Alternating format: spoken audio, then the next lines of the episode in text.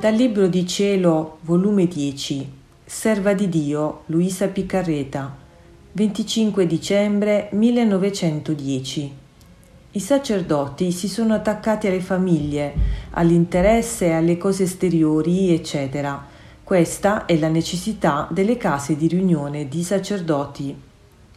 Questa mattina il benedetto Gesù si faceva vedere piccino piccino, ma tanto grazioso e bello che mi rapiva in un dolce incanto. Specie poi si rendeva più amabile, che con le sue piccole manine prendeva piccoli chiodi e mi inchiodava con una maestria degna solo del mio sempre amabile Gesù. E poi mi colmava di baci ed amore ed io a lui. Onde dopo di ciò mi pareva di trovarmi nella grotta del mio neonato Gesù e il mio piccino Gesù mi ha detto Figlia diletta mia, chi venne a visitarmi nella grotta della mia nascita? I soli pastori furono i primi visitatori, i soli che facevano un va e vieni e mi offrivano doni e cosucce loro, e i primi che ebbero la conoscenza della mia venuta nel mondo, e di conseguenza i primi favoriti ripieni della mia grazia. Ecco perché scelgo sempre persone povere, ignoranti, abiette, e ne faccio dei portenti di grazia, perché sono sempre le più disposte, le più facili a darmi ascolto, a credermi senza fare tante difficoltà, tanti cavilli, come all'opposto fanno le persone colte. Poi vennero i magi, ma nessun sacerdote si vide, mentre loro dovevano essere i primi a farmi corteggio, perché loro sapevano più di tutti gli altri, secondo le scritture che studiavano, il tempo, il luogo, ed era più facile il venirmi a visitare. Ma nessuno, nessuno si mosse, anzi, mentre lo additarono i magi, loro non si mossero né si scomodarono di fare un passo per andare in traccia della mia venuta. Questo fu un dolore nella mia nascita, per me amarissimo, perché in quei sacerdoti era tanto l'attacco alle ricchezze, agli interessi, alle famiglie e alle cose esteriori, che come bagliore accecava loro la vista, induriva loro il cuore e rendeva l'intelligenza stupida per conoscere le verità più sacrosante e più certe, ed erano tanto ingolfati nelle basse cose della terra che mai avrebbero creduto che un Dio potesse venire sulla terra in tanta povertà e in tanta umiliazione. E non solo nella mia nascita, ma anche nel corso della mia vita, quando facevo di miracoli più strepitosi, nessuno mi seguì, anzi mi tramarono la morte e mi uccisero sulla croce. Ed io, dopo aver usato tutta la mia arte per trarli a me, li misi in oblio e vi scelsi persone povere, ignoranti, quali furono i miei apostoli, e vi formai la mia Chiesa.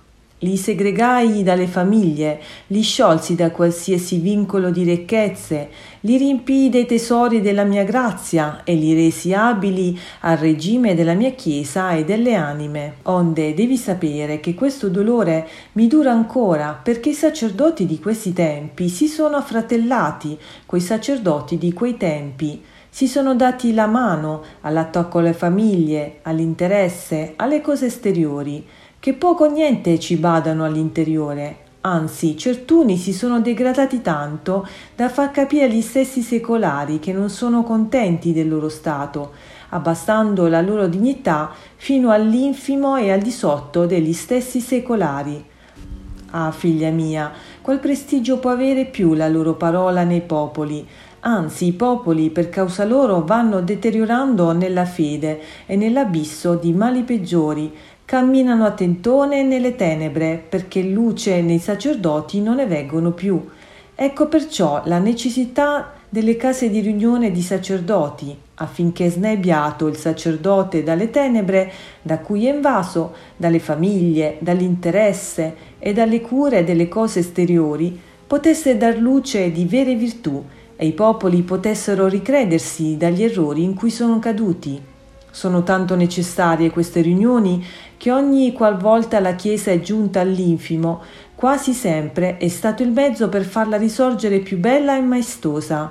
E io, nel sentire ciò, ho detto mio sommo e unico bene, dolce mia vita, Compatisco al vostro dolore e vorrei raddolcirlo col mio amore, ma voi sapete bene chi sono io, come sono povera, ignorante e cattivella e poi estremamente presa dalla passione del mio nascondimento. Amo che mi potessi tanto nascondere in te che nessuno più potesse credere che io più esistessi, e tu invece vuoi che parli di queste cose che tanto addolorano il vostro amantissimo cuore e tanto necessarie per la Chiesa. Oh mio Gesù, a me parlami d'amore ed invece andate ad altre anime buone e sante a parlare di queste cose tanto utili per la Chiesa. E il buon Gesù ha ripreso a dire Figlia mia, anch'io amai in nascondimento, ma ogni cosa attiene il suo tempo.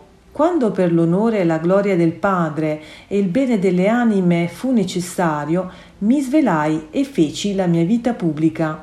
Così faccio nelle anime, delle volte le tengo nascoste, altre volte le manifesto. E tu devi essere indifferente a tutto, volendo solo ciò che io voglio. Anzi, ti benedico il cuore, la bocca, e parlerò in te con la mia stessa bocca e col mio stesso dolore. E così mi ha benedetto ed è scomparso.